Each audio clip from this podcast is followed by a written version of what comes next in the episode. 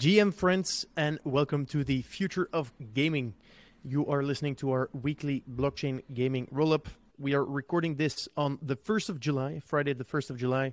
We've got Philip, Philip Collins, Devin Becker, and myself, Nicola Vereecke or Nico.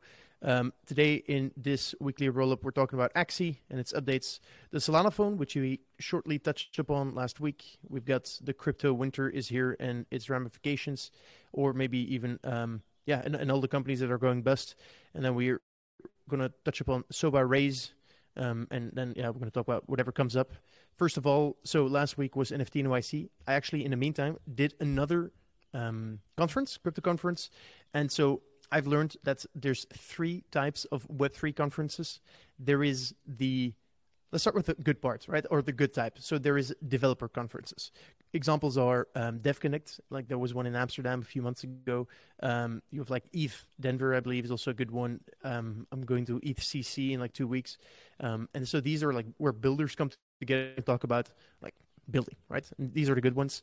Then you have NFT events like NFT NYC, which are like absolute shield town, right? Everyone's trying to get get rid of their bags, except in, uh, especially in this market environment, and there's no constructive conversations going on. And then the third type, which I went to um, this week, is a corporate Web3 event. I went to the Web3 summit in London, and it was a bunch of suits who need to explain to their bosses that they're doing something with Web3, and that they went to a conference to prove it um, and then they're looking like what they can do with it. And it was it was weird, man. It's like I was sitting there in my in my, my t-shirt, and my jeans, and then you had all these people in the suits. Um, so yeah, these are the three types. Um, if you ever have the choice in going to an event, go to the first. Go to a, a builder event because that that's where the you know the 22 year old geniuses walk around, uh, and these are the guys that you wanna you wanna talk to. Yeah, all right. Avoiding that third one. Yeah, yeah. Although, I mean, I, I was even more annoyed by NFT NYC. To be fair, just like it just it's just terrible uh, reputation. It's it's all about like speculation and money, and it's like, oh, my NFT collection is going to the moon, and that was. What about Doctor Disrespect? Was there? Dude, I I have nothing bad to say about Doctor Disrespect. He's gonna kick my ass if I do. So uh, I'm Don't uh, staying away from that one. I don't know, Nico. It exactly. sounds like the it sounds like the one with the suits might actually be the best way to pump your bags. Just unload it. No one knows the difference. It's true. It's true, but I, it's true. Yeah. Um, but it, I mean, in for the long term, so I'm not. I'm not looking looking to get rid of my bags. You know, I'm looking to get more people interested in, in, in, the bags in general, all the bags, everyone's bags. Um, anyway, I'm I'm I have a different background. I'm in Spain right now, supposedly taking a holiday, but um, I, I woke up early to have a chat with these two gentlemen and talk about what happened this week. So let's let's get into it. Um, what do we talk about first? Axie, Devin, you want to take this one? Yeah, they're uh, they're trying to keep things interesting, I suppose, given the kind of quiet nature of the game at the moment. Just because kind of everyone's already moved on to some extent. With the, I mean, I'm sure there's plenty of people beta testing or alpha testing, I guess, right now. Uh, Origin. So in the meantime, they're shutting off uh, Classic, uh, which basically means kind of the death for now of SLP, since there's nothing you can do with it. Um, I, I mean, I imagine you can still breed, but you're not going to be producing it. So I doubt people are going to be spending it to breed and buying more unless they're like really trying to get their stuff for Origin. Uh, then also Origin is entering phase two, which it means they're actually going to have uh, a leaderboard for AXS prizes at the end, on top of a bunch of like tweaks uh, that they're made like balance changes, introducing new keywords, stuff like that. So they're really trying to like ramp it up, uh, and that's going to go till the 28th of this month. So definitely no SLP really to be used till at least uh, August. Um, and then uh, lastly, they're also starting land staking now. And so that should be a pretty interesting one because that was like a, fairly controversial in terms of like earning and how that works. And uh, and right now it's going to be like passive staking, but then like eventually there'll be like active stuff you have to do. Um, so so we'll see how all that goes. But they they're kind of dropped all that basically today, uh, kind of all at once for the most part. Okay, let, us go through through uh, those first you say SLP is dead because there's no source of SLP, right? So you can only get right. SLP by playing the original Axie game, but there's still a sink of SLP. Doesn't that mean isn't that a good thing because there's no supply and there's only demand? Right, but the only demand is for breeding, right? Because they didn't introduce any other sink into the games uh, uh, yet. For uh, they will for Origin, but because there's no other sink for SLP, like there's no demand for it, right? I mean, unless people are trying to like buy in long term hold or uh, whatnot. I it's mostly still going to be sell pressure. People just kind of like piecing out because there's nothing for them to do at all.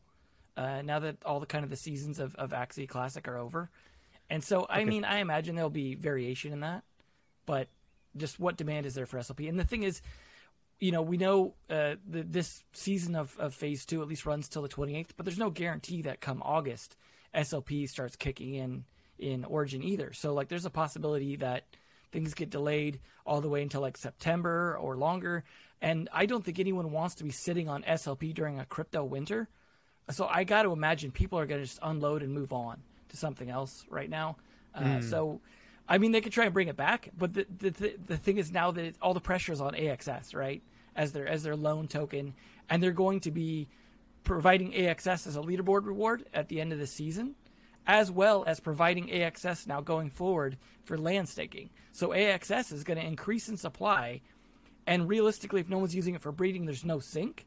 So I imagine AXS value goes down even more because there's just there's what's the demand for it, right? Unless you're trying to to buy something with AXS, because I can't imagine anyone's going to breed. So this is this is a really weird spot for Sky mm. Mavis to be in in general. Interesting. Um, and so if you have land, you can stake it, and then you will receive AXS as well. Right. Yeah. Here I have, I have some numbers if, if you want to kind of get an idea of like ballpark what staking looks like daily. Right. So uh, you're going to be earning about either uh, at the lowest level land 0.008, or I'm sorry 0.08 uh, AXS, or uh, all the way up to 32.7. Was that per, per day, per month, per day, per, per, day, per sorry, year? I thought I said that. Oh, yeah, yeah, and so that right now at current value of fourteen dollars for AXS, that that's looking like a dollar twelve a day at the lowest level, or up to uh, four hundred fifty nine dollars a day. That's of course maintaining, you know, stable AXS value, which is not likely to happen. So that's likely to go down. And actual floor prices for those lands for that low level one right now on the market, thirteen seventy eight for the lowest level and uh, $371,000 for the highest level. Uh, so can't imagine those moving very quickly on the market, especially if AXS starts going down. Wait, when you say 1378, is that $13? $1,378. Okay, it's important, right? Because I was like, that's like an ROI of 12 days. Which... No, no, sorry. Yeah, I was. I guess I was implying a decimal point there that wasn't there. yeah, thanks. All right. Um, okay.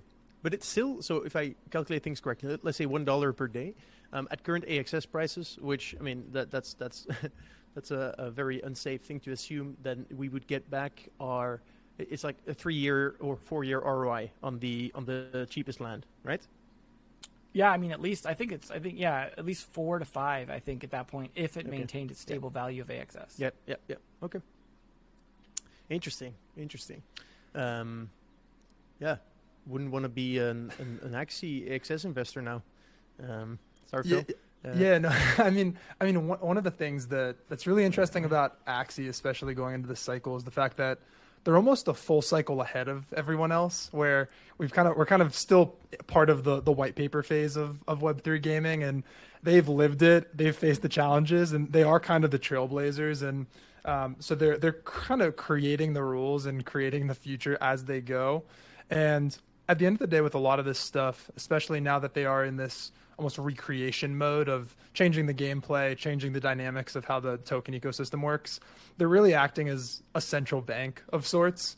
And I do think that'll be a living process that's going to continue changing over time. But yeah, I mean, it's it's it's hard to to you know give a scorecard right now on a process that's kind of new and unproven. So I'm I'm curious to see how they handle it you know, I think as Nico alluded to, we're we're investors in Sky Mavis, so won't go too deep on this topic. But I think that you know, from the from the investor side, we've been in that that company for a little over a year, and we we have kind of seen them live the first full cycle. And I won't be surprised to see a lot of these tokenized play to earn economies be in a similar situation if uh, kind of V1 of the game isn't a full fledged experience that can last multiple years. And you know, I think when it comes to Axie you know, even the team acknowledges that's not really what V1 of Axie was from a from a trading card game perspective. So we'll we'll see how it plays out. But that central bank function is something I don't envy in any part of the world, um, tokenized or not, right now. If you look at the U.S. right now, I wouldn't want to be a central bank, uh, given the this the the quagmire the Federal Reserve's in. It's not exactly an envious position to be in. You may print money, but you, you're all of a sudden now on the on the hook for a lot of the side effects of that. Yeah, totally. And this brings me back. So, in the beginning of this year, of 2022, I made the prediction that if you would ask me which game would be most successful by the end of the year, um, my answer was going to be like in high, the highest likelihood was for me um, Axie Infinity, because in my head um, they had millions of people who owned um, Axies, and and so they had like this sunk cost fallacy problem where they owned Axies and they maybe didn't really enjoy the game and they initially started playing for SLP, um, you know, as a way to make money, um, but now those rewards have gone down, but they still own the Axies, and so if Axie Infinity or like more Ronin more broadly comes up with some really cool games with Axies, which I can totally like envision. Um, they actually immediately have a very solid user base that can start playing, and I, oh, lost Nico there.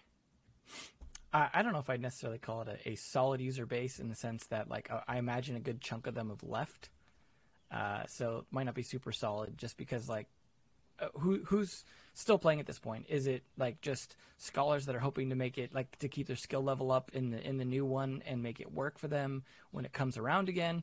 Is it like bag holders uh, just just hoping to like kind of st- stay the course? Is it guilds that are just like, well, we have inventory, so we might as well like keep it going? But it's like now that you can't use SLP with it, um, there's even very little value in, in holding onto Axies. Um, so you've got even like you know organizations like Breeder DAO that are going to have to be fully diversified into what they're breeding. Obviously, like they were from the get go, right? They weren't necessarily putting all their uh, stuff into Axie, but the the slow progress of Sky Mavis, I think, has been a big problem for them in terms of how slowly they actually adapt to things. Like they could have they could have adapted uh, Classic into some sort of like add another sink, add some sustainable stuff, and then work on Origin. But like leave it running, like leave the, the, the car idling so that way it's ready to go as soon as you're like ready to move people over. Uh, but they didn't, and I I don't know that you can bring everyone back, even if it's like a really really fun game. Yeah, I think you the way I view that on yeah, you're back now, Nico. I think yeah, okay. I think the way I view that on the Ronin side is that I think Ronin's success now that Axie has had its own success can be almost independent of the initial IP that Axie was for for Sky Mavis, where what Sky Mavis did do is get millions of users onto onto the Ronin ecosystem, and in the current environment, that's uh that's about as about as big as you can get in blockchain gaming for the total addressable market of players today. And so I think that you know it's not the easiest thing to get in or out of that. There's there's bridging involved, and so once you're in, I feel just like open that back. Up. I feel like people are people are kind of you know you're you're in the you're in the system, and and so I'm curious to see what the reactivation looks like on Ronin for players that might be tired of Axie and don't want to play Axie, but you know, if if that user base compels other great game devs to build within Ronin, is that an easy way to turn back on that you know several million wallets that are that are already there?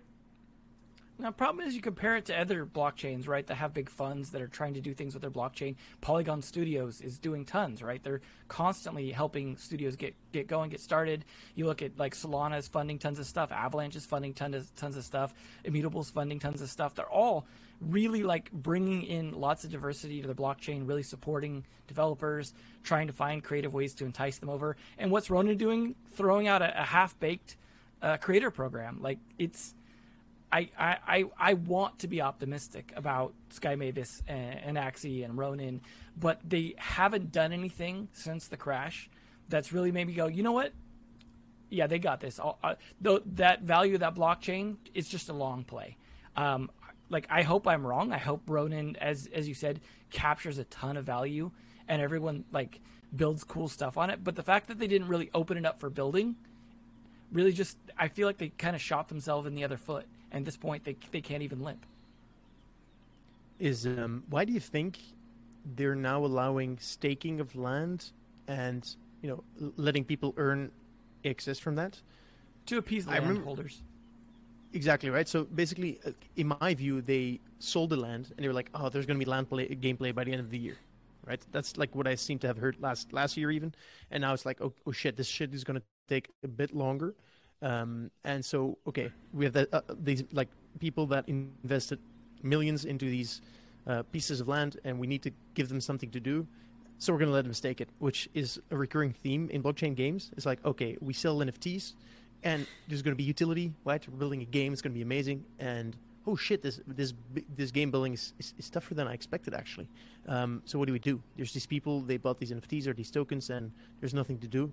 You know what? Let's let, let's make them stake it, and then we give them some rewards. Uh, and I feel like this is the um, this is a, a, recurring theme in blockchain games. And so my like I, I, initially I thought that was that was fine. You know, it's it's like giving a financial utility to these assets um, and it's like, okay, if, if you need to bridge a certain period, you can do it that way. But the problem that I realize now is that by doing that, you're turning these assets, you're like basically financializing the assets. And I think that becomes problematic for the kind of people that then own the assets that you, you get, right? If, if you want to have players that want to own the assets to play the game, which is what you would want if you want to ever have a sustainable game, um, then you can't allow them to stake it because they're not there for that. And then in the end, the only people that own your stuff are going to be people that do it for the return on investment. Um, and that point, once you actually have something to play, these people are like, yeah, I don't even like this game. I don't want this. And they're going to either sell it or they're going to use it to extract the maximum amount of value because that's literally what why they own these assets. Um, and so, I mean, one of my frustrations in the space right now, when I we, we touched upon this last week, um, is that the from all the, the, players in the space, most of them are either earners or speculators, and by allowing people to stake shit, you are you know basically turning all of your players into these, or you know having a natural selection for that that type of player, which is something you want to avoid. And so um, I'm going to make a case right here, but, uh, but I want to write it down as well that you know staking in the inflationary sense um, is I think you know strictly detrimental. If there's n- zero gameplay relation and it's purely financial, I think it's actually like a bad thing for the long-term health of your game. Even if you on the short term have to disappoint holders, uh, because you know building a game around the assets takes a bit longer. Won't get any disagreement from me. That's I totally agree. I think staking is one of those things that came from DeFi and maybe should have stayed there. Mm-hmm. Agree. Yeah. yeah. Cool. All right. We touched upon Solana for a second there. Want to talk about the Solana phone? What's new there, Devin? It's. I mean, it's always interesting seeing these attempts at making specialized phones, right? It, just makes me think of like the N-Gage back in the day, right? Stuff like that. And this isn't the first attempt at a blockchain phone. What's interesting about this one, I think, though, is that Solana's trying to build like a stack specifically for Solana in the phone, right? To make it easy. And at least the language, the programming language that they use, Rust, I think is something that's not terribly inappropriate for like mobile development because it's an efficient and relatively like safe language.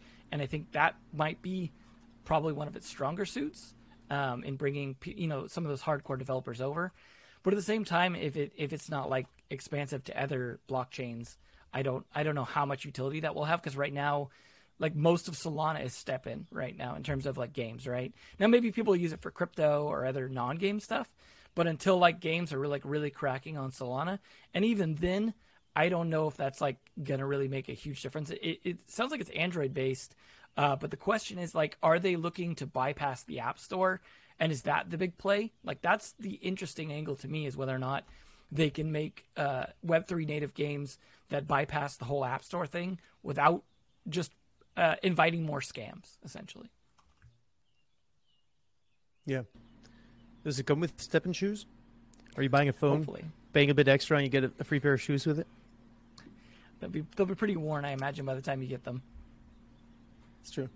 Yeah, yeah. I, I feel like with these kind of things, we just haven't seen recently the need for specialization of phones. Um, to, to Devin's first point, I, am just curious to see what the actual additional value is from a Solana integration on, on a phone. You know, you you have all of these various different software integrations that you can have on your your iPhone or Android, and so the incremental benefit I think is going to have to be pretty significant. Um, and you're already catering to a, a smaller phone market through a smaller group of people that are going to a be into cryptocurrency and b care enough to, to buy a phone around it and so i'm just kind of curious what the market for that phone looks like and I'm really interested to see what the value is because if they're going to go through the effort and the pain of distributing a phone, I have to imagine there's something there, but like I can't imagine for myself personally what would drive me to go get a Solana phone if it came out today or tomorrow. Especially today or tomorrow. Like Yeah. the market is not uh, ideal for this launch. I think at this point. Yeah, like the only thing I can think of is that it becomes one of the mass adoption cases of hardware wallets, where most people don't want to go through the extra hoops of managing a hardware wallet, holding on I'd to almost it, rather Ledger losing it. make the phone than. Yeah, no, I mean, and that that's that's an interesting point, but like I do wonder if that's the the end goal here is it becomes your your hardware storage of your digital assets. But from what I was reading on this, I, I haven't really seen much of that being part of the vision for it. But who knows? Maybe it will be. Um, maybe this thing will surprise us and come out with something crazy that is transformational. I just like can't I think of anything that would Mm. move the needle for me. I'd Hmm. make a case against it being a hardware wallet, though. Given given the nightmare that I've been through in two-factor authentication after uh, losing my phone at GDC, uh, you do not want a phone that contains all of your money too. Essentially, Yeah. I mean, it's not. We know it's not really containing your money, but at the end of the day, if it's containing your only access to that money, uh, it just two-factor alone has already been a nightmare to try and fix across all these different exchanges and other things, and like having to redo KYCs and uh, I would I wouldn't want to put that on a phone just because like a hardware wallet's one thing you treat it very differently, and in terms of your security of it and stuff like that than you would a phone that you're just like you know farting around on or whatever you do with your phone. Yeah, and I mean the notion of walking around with your hardware wallet in your pocket also just sounds insane. Like it should really be in a safe somewhere. Um, so there would need to be some some additional layers to that because it does sound a little ridiculous to to be walking around with your crypto portfolio uh, closely accessible in your pocket. Talk about wallet software. Um, you know, I've been having a few conversations about you know, where the wallet space is going and how we're gonna make sure that everyone can actually use wallets. Because you, you guys are absolutely right. If you have one contact point or like one space where you hold your keys to all of your net worth, um, it's kind of dangerous, right? So it doesn't make a lot of sense. And so, you know, I, I'm hearing more and more about like distributed keys or like uh, smart contract wallets where you know you hold maybe one key or two keys and then um, you have a trusted third party that holds one key as well. And then you know depending on the the amount of funds you want to transfer the the amount of value you want to you want to interact with you need you know either like two two factor authentication but if it's a small amount only one. And so um, you know I, I can see you know that work where it's it's built into Solana phones. Basically, you open your Solana phone, you have a wallet there. Probably, I'm, I'm, I'm, I'm going to assume it's going to be more than only Solana-based tokens, right? It's going to be like um, oh, you can get Bitcoin and, and ETH on there. At least I hope so. And then, um, you know, it, it's it's like integrated third-party um, or an integrated smart con- uh, smart contract wallet, which means that you know. It's like if you lose your phone, you're still fine. You still like you can do 2FA like email and I guess then phone number when you get a new one, um, and then you know I don't know, somewhere it, you can get your keys back and, and your shit back. Um, that's what I assume. Um, that would make sense. Right. So But you know who kind of I guess pioneered that in a way though is like Facebook already did that with the whole like friends being able to help get you get back into your account. Mhm, I don't know if you remember that whole thing that they tried to do. So like they already kind of tried that. I don't know if that's even still a thing, but that was an interesting model of like a, an easier approach to doing that because like right now imagine the average person trying to manage a multi-sig wallet key system. Uh, it's just that's not very easy for an average person to do uh, in that sort of situation. Like, imagine having to explain to your grandma, "Can you hold this private key for me? Here, I'm going to write down the seed phrase. Can you put it in your cookie jar and, and keep it safe?" Like, it's it, it's not ideal for the average person either. But I, I do think you're right that like we need to start looking at other factors because even like phone number is not a secure method of like recovering your stuff. Like honestly, let's say I had the uh, when I lost my my phone, right? Um, and I was able to recover some stuff via SMS messages. If my phone wasn't completely locked and not displaying text messages, it could be displaying those text messages on my lock screen, and then whoever has my phone can then get it. It's not and and cloning of SMS numbers coming from cybersecurity, I can tell you, it's like ten bucks to clone someone's uh, SMS number. It's not a difficult thing to steal stuff that way. Email's not necessarily terribly more secure.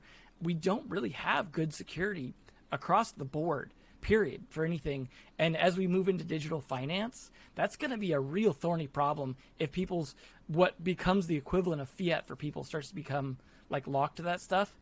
it's it's going to be like a lot more worrisome than a Solana phone. I'll put it that way. Hmm.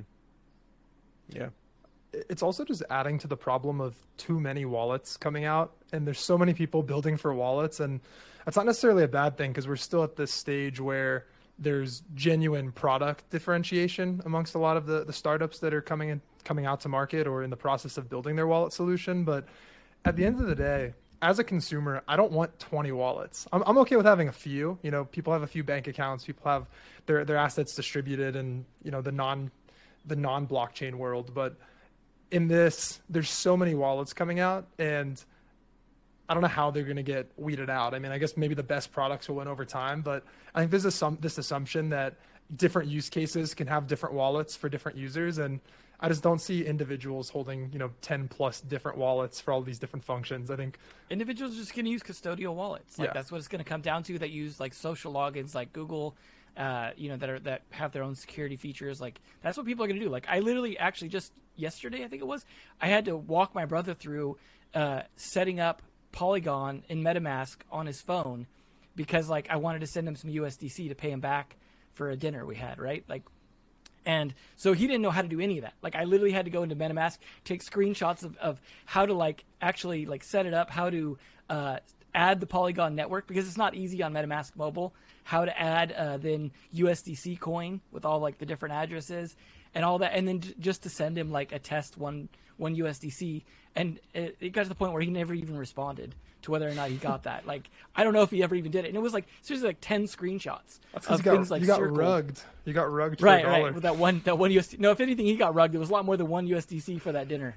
But, uh, but but that's what I mean. Like it's it's very difficult. And like MetaMask Mobile, for example, being a very different setup than MetaMask Desktop uh, browser extension, just invites problems. And I think at the end of the day, people are going to go to custodial stuff. And games are going to as well. Like that's kind of the direction we're going. Is like games are going to, and they'll probably even be like ones that are chain specific. Like let's say Polygon just has here's your custodial wallet for people that don't want to deal with MetaMask and all this other stuff. And then like games can use that as well for people that don't want to have to set up a wallet.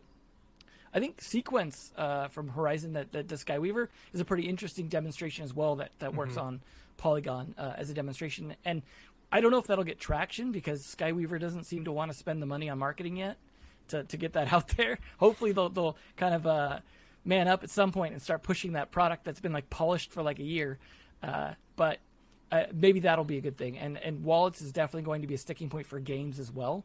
So like you know, bringing it back to the game topic, I do think like that's going to be a big deal. Is like we constantly talk about how do we onboard people, and and we all kind of know as we're looking at games like custodial is going to be kind of the the stepping stone there. Hmm. How do you guys think the wallet space will play out? Because there's no inherent revenue model around wallets. Like having a wallet or owning a wallet, you're not going to sell wallets because there's a bunch of free options out there. Um, and so basically, the only way wallets make money right now is to provide swaps. So I think MetaMask makes, makes a shit ton of money because in MetaMask you can actually exchange ETH for you know Matic or like some other token. Um, they take a small margin on that, so that seems to be the current revenue model. Um, but also switching costs are, are pretty tiny because you can just export and import your keys in another one. Obviously, it's not easy to do that, um, but it's easier, I guess, than you know moving from whatever, whatever social network or, or like email provider you're currently using to a new one. Um, and so I'm just wondering, like, how, how does it play this play out? Do you have like a- handful um, in, in in ten years, or, or do we still have like thirty with application specific ones? Yeah, I wonder if it'll It be becomes banks, Coinbase. Yeah, I wonder if it'll be similar to, to credit cards as well, where you know they're taking transaction fees and user acquisition costs are probably going to be really high to start, and then there's going to be all of these embedded reward systems that encourage you for being loyal wallet users and Mm, making sure you're maximizing transactions with a given wallet because eventually, you know, just like we're seeing with all these infrastructure layers, like a Polygon or an Immutable, they have all these massive ecosystem funds because everyone's in a massive land grab for developers, and you throw money at the problem. It might be the same for wallets on the consumer level, where you basically throw money at the people, and then once they're there, you just find retention systems, rewards, and loyalty programs for those users to keep them transacting with your wallet. Um, but I, I think that will be a tough business. Um, and you know, at scale, like at scale, there will be winners, but I think that'll be a uh, that'll be a very expensive Well- UA campaign. I have a, I have a relevant anecdote from today too, so I'm just you know bringing my whole life into this here. But uh, I think I think it's very relevant to what is a possible thing, kind of along the lines of what you're talking about, and this idea of like what what banks were to gold and money and checks and stuff like that, and then you're talking about going to the credit cards. Um, I'm seeing fiat on ramps as a huge opportunity because you look at, for example, uh, whenever people are ta- like providing instructions on how to like buy their crypto for their game or whatever, they're all like pointing towards Coinbase or they're pointing towards an on ramp, right? Because it's the idea of converting. That's the big that's the big hurdle. It's not converting between token swaps and stuff like that because usually that's not actually that difficult. It's the fiat on ramp. So like for example, I went to do uh, to buy some DEC in Splinterlands today, right? Because like I'm like, hey, it's like half the soft peg price. Now's a good time because I can buy Splinterland packs at half the price essentially because they were pegged at a fixed DEC amount. And so I saw today, I was like, oh, actually, they have their on ramp on now. Like they they finally set up their on ramp. And unfortunately, it wasn't MoonPay and it wasn't Ramp, two I've already used, because it was a new one I haven't used Transak. I had to go through a KYC nightmare. And needless to say, after like four attempts uh, at trying to get it working, I am now dealing with customer support over email and this is not the first time that's happened with one of these on ramp systems. And so I think that sort of on ramp thing, especially the KYC problem, that starts to really become the sticking point. If you can have like, as, as Philip's talking about, like UA and like onboarding people and like capturing them into one space, being able to make it so that you're not dealing with KYC across all these multiple ones or having to deal with like whatever is provider for a particular game, like just having one on ramp that you could always use to get in and get whatever crypto you need to that that I think is is a huge value capture and and one that that games would be happy to support because they don't really care what on ramp it is for the most part, and that's why we have so many competing right now is because they're just like oh whichever one will partner with me and make it easy and set up the gateway for me they'll do that. Like I remember when like PayPal was trying to get transact uh, traction in the early days right? It feels like that where they're trying to get mm-hmm. people doing e-commerce and so we're in a similar position now. So I think whoever kind of like in Coinbase so far is kind of a little bit ahead because they found that kind of semi bank, like the, the, custodial wallet plus also the fiat transaction sort of thing. Uh, but I but I think the people that don't want banks might want to go for more of the on ramp kind of thing. And a lot of this has to do with the regulatory issues too, right? Where like people are using these on ramp for their games because they don't want to deal with the regulatory stuff. So whoever kind of smooths all that out and manages to get across a, a number of popular games, they kind of win that game. Mm-hmm. Let's see how this plays out. And in the meantime, crypto winter's here, right? And I want to talk about these implications and what's happening in the, markets. This is more DeFi related, um, but we've seen Celsius network in trouble. We've seen you know bridges getting hacked, which is not necessarily related to these this bear market. Um, but Phil, you want to you know give some context about BlockFi and and, and Celsius and, and these kind of you know neo crypto banks platforms?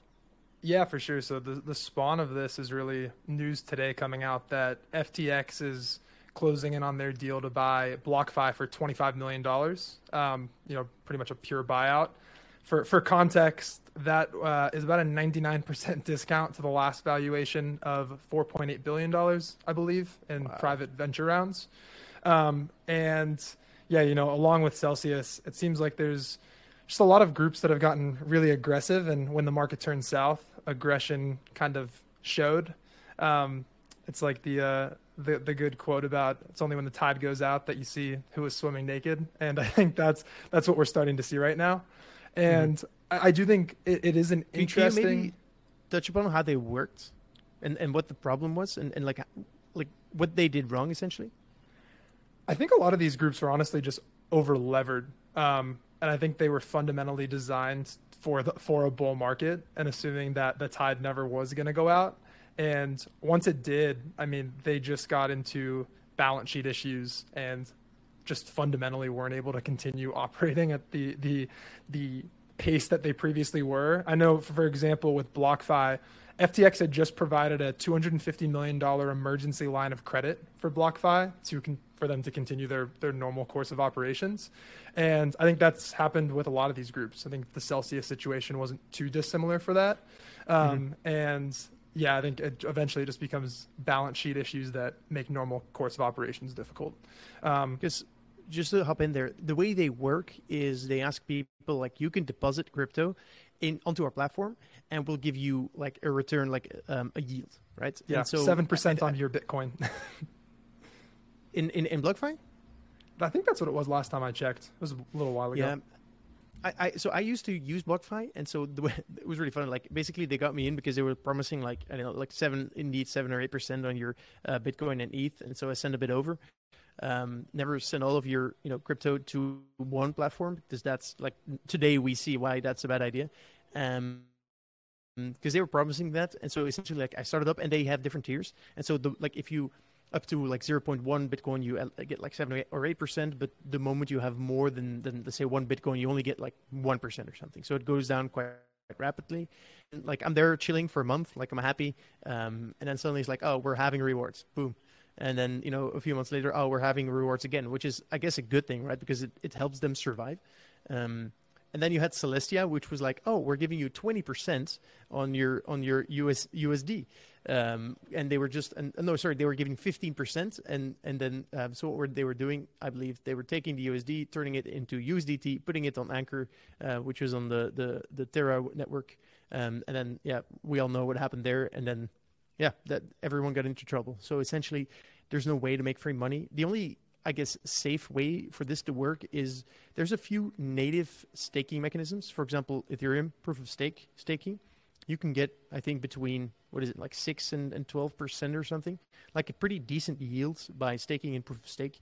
And so, the only way that that stops working is if Ethereum collapses completely. And so, you can be fairly like that's for me. Um, I guess the main use case for platforms like this it is for um, like the, the, the less sophisticated, technically sophisticated people that could just like I'm, I'm I've got ETH. Like I would stake it if I knew how to set up a node and do all that shit myself. So I'll I'll, I'll just use like a third party for that, and, and they can take like a percent or two on on um on whatever I make with with my ETH. I think that that's the one that makes sense. Um, but apparently a lot of them were were you know being more adventurous in, in how they used the assets that were given to them, um, and that's why they're in trouble. Yeah, I mean, with all these things, with when it comes to stuff like yields and all this other like free money kind of stuff, like at the end of the day, like you have to look at the amount they're giving you and the value you're providing and make sure those two things match. Because mm. if they don't, then then something else is going on, right? Like a lot of people were promising like high yields that were mostly a user acquisition play and not realistic to the value that you were providing in exchange for that yield. And so that's what it comes down to is like, because I mean, banks are kind of doing the same thing a lot of times. Banks are also kind of uh, taking your money and then loaning out 10 times what you're giving them and like and they have but they but there's the whole federal backing right? But but banks still have the same issue. Like we we see we're going to see something probably similar to 2008 where a whole bunch of banks got absorbed into like the top 5 banks right after 2008 like I was a Washington Mutual customer and then all of a sudden I was a Chase customer and I was like god no what happened? Like my bank that was super friendly and nice and awesome got bought by this giant you know monster because of that. And I think we're going to see the same thing in this space um, where and then yields will come down and stuff like that because the the ones that are actually doing more realistic stuff will actually be able to sit through the the, the storm and buy up all the people that were doing like and, and, and the whole free lunch thing is like it's great when like it's a short term play. It's the long term free lunch that just doesn't work out uh, because you, you, never know when the music's going to stop.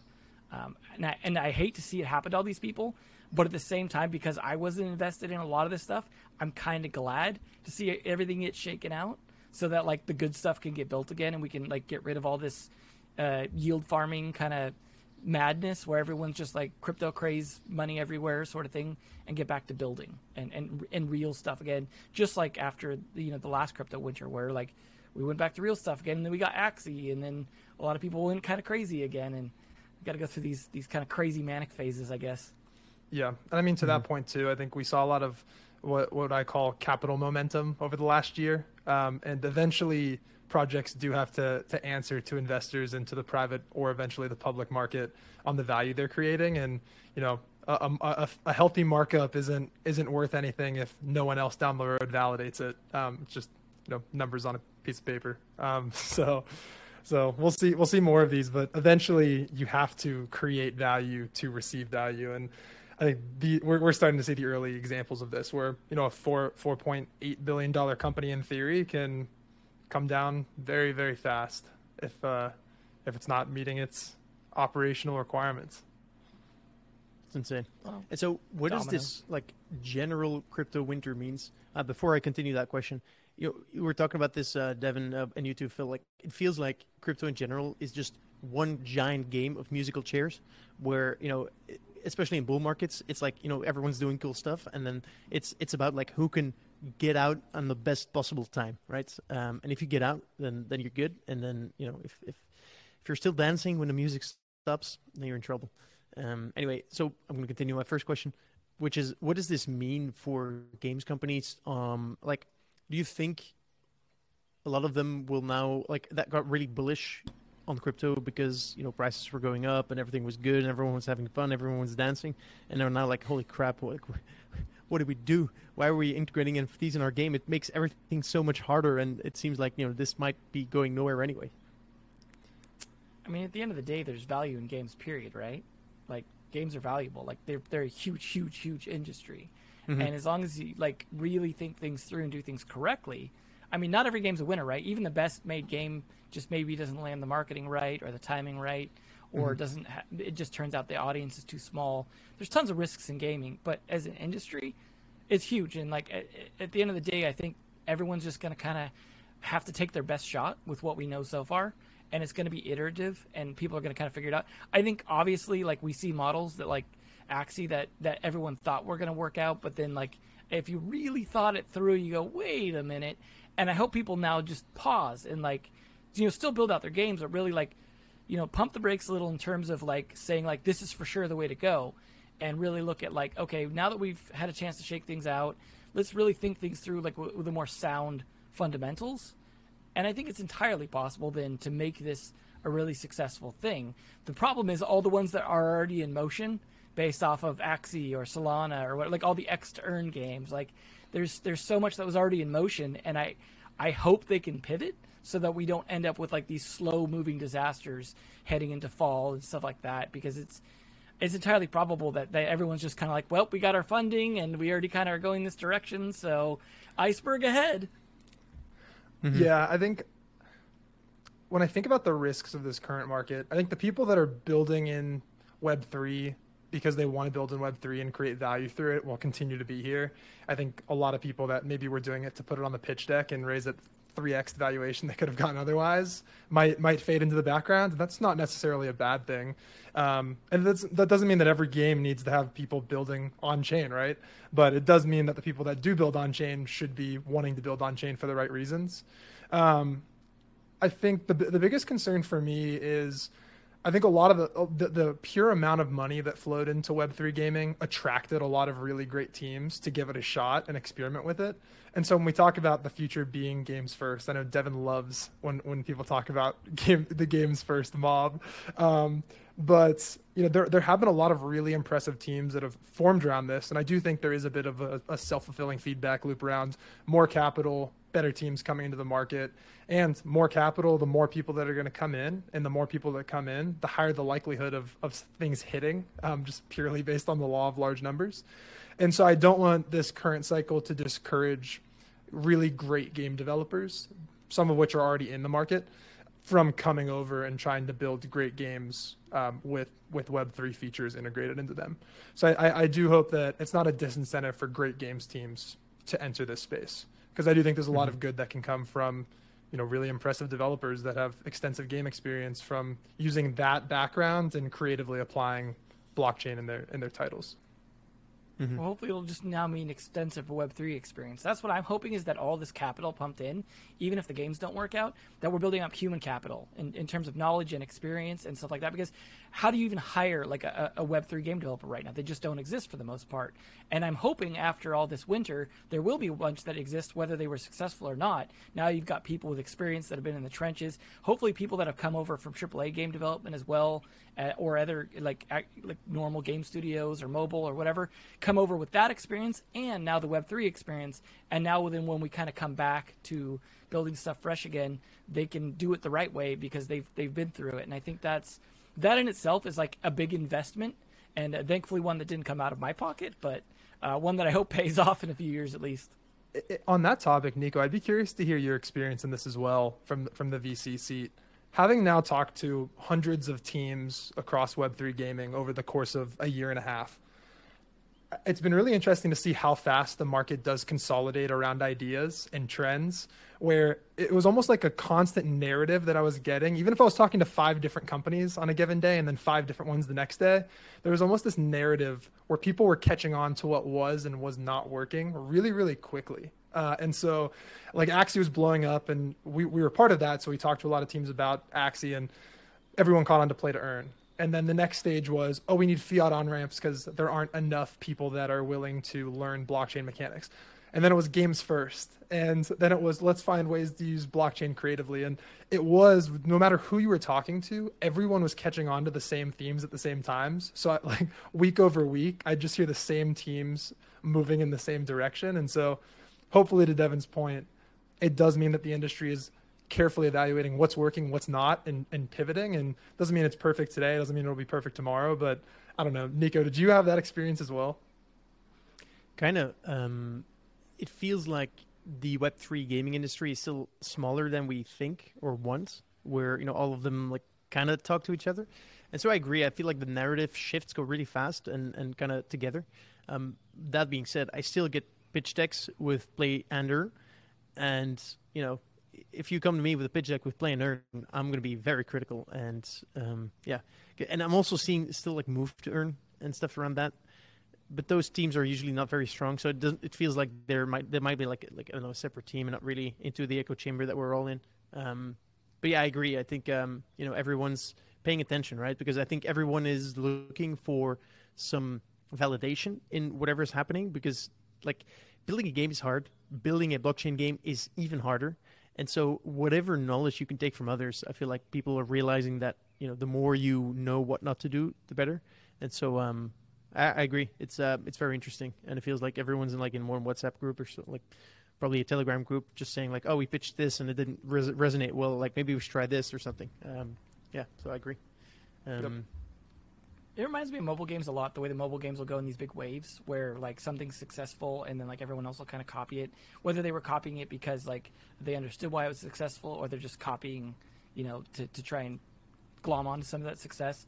But I think that's that's helped the mobile industry move forward. Like as they do, like for example, battle passes are a great example of that, right? Where like everyone suddenly realized like the value of doing that, and so they started getting integrated into like every game. And I don't think they're a bad thing. I think in general, when implemented well, like it's it's a good mechanic. And so you see that like mobile went through that whole thing where like they were trying to figure out what to do. We had this whole race to the bottom first that happened where everything crashed to 99 cents and that turned out to be not very sustainable because you couldn't live off of everyone just paying a dollar and then playing your game forever. And then people like EA tried to do like the premium $10 game model and that didn't work out as great as they were hoping. And so it wasn't until like microtransactions were were, were solidly understood and how to like do that sort of thing. And it reminds me of that idea of like the, the, the you know the play to earn and the play and earn and like these these paradigm shifts where everyone's just kind of feeling it out and trying out and seeing what sticks and what doesn't and how long it sticks for. And I think uh, it's good to see that some people just don't care and, and they're like as, as, you said doing creative things they're trying to just do their own like we don't care we're we're going to build what we think is interesting about web 3 like we're not just following you know whoever's like circulating the pitch decks in that whatsapp group right um, but I do still see like laggards. Uh, you know, I'll, I'll, still get consulting projects where like people are still using really old paradigms that are still kinds of Ponzi-ish unintentionally, not realizing they're like that just because they didn't get the memo. They weren't in that WhatsApp group, right? And hmm. and so you have that sort of lag behind where they were planning it for a while. And I keep getting these ones where it's like towards the end of the project, and I'm like, I'm gonna have to pivot you really fast here before this just crashes. It's like trying to trying to knock the car off the the road before it hits a wall. Like it's it's it's tough, and I think uh, you know we don't have anything really solidly figured out yet. We have we figured out what doesn't work to some extent, but we haven't figured out everything that doesn't work. So it's going to be, mm-hmm. I think, a little bit of a bumpy road for a while.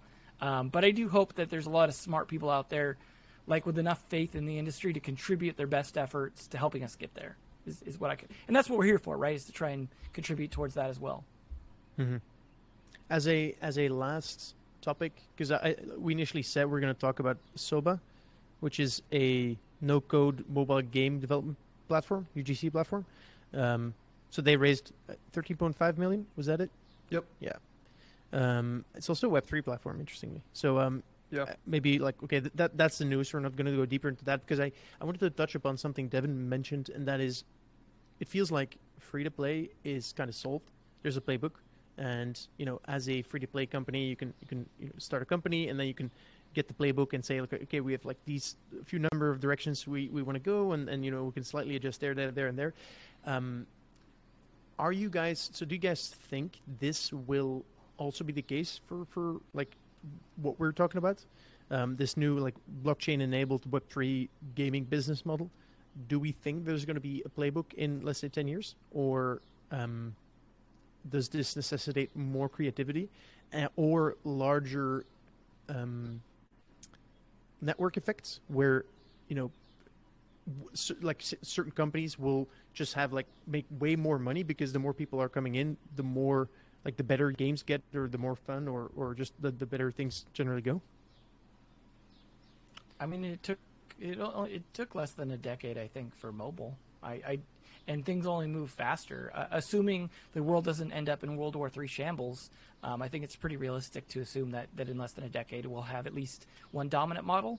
Um, I think you know mobile has also like genres that sometimes skew a lot of stuff in different directions and stuff, and we kind of pin down certain genres, but the new like we, we are in an interesting place though if you look at like mobile in terms of like the way we went from casual to like mid core to like slowly drawing towards hardcore. Like maybe we'll have that in blockchain as well, where there's like we we figure out the playbook for like one level of like casual, and then we've got to figure out the playbook for midcore, and like you know we go through this sort of like evolutionary path. So like there's multiple playbooks, but they like they work for a while for their given thing.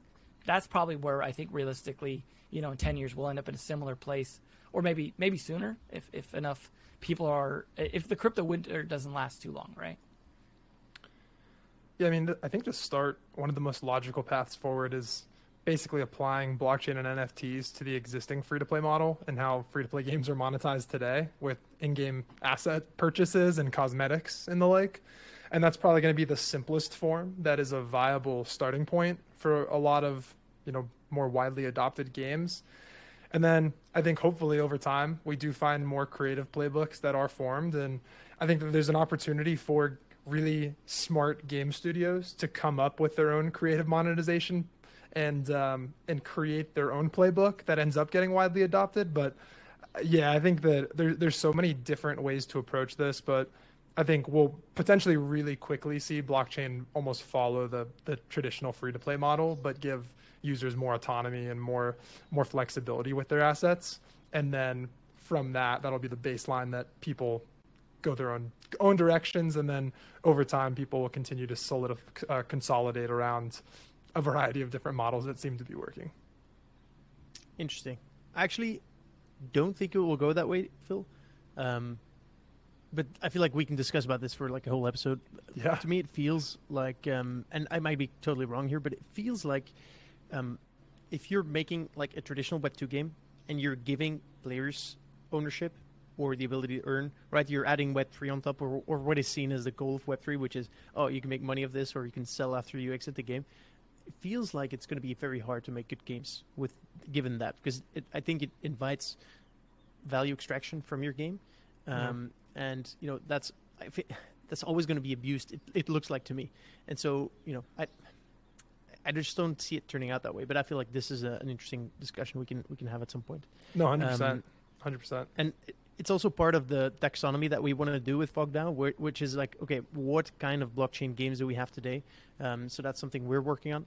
Um, yeah, so you know, if you listener are interested in, in stuff like that, and you know maybe think about it with a bunch of giga brains that we have in the Discord, feel free to join and, and work with us on that. Um, you know, work with uh, Devin, Phil, and me, and the others. Um, yeah, I think that that's it for this episode. It's been long enough. Yeah. So if, if if this you know stuff interests you, feel free to join us.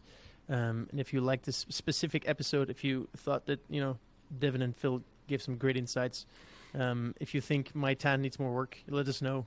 Um, if you're on YouTube, you can type it in the comments. Otherwise, you can uh, you can always join us and just just tell us how interesting our discussion was in, in our Discord.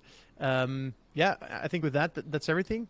Um, still exciting stuff. I, I, do have a game of the week. This time. game I, of the week. I, I didn't uh, forget. Yeah, yeah, yeah. yeah I, I, managed to make sure. I remembered for uh, for this time, but I wanted to uh, to encourage people to play a game that is actually starting to get uh, some some traction lately, but uh, is a unique one that's been around for a while. um, which is Nine Chronicles. I think is a really interesting kind of space because it's not on any existing blockchain; it's its own blockchain, and everyone playing the game is also mining blocks.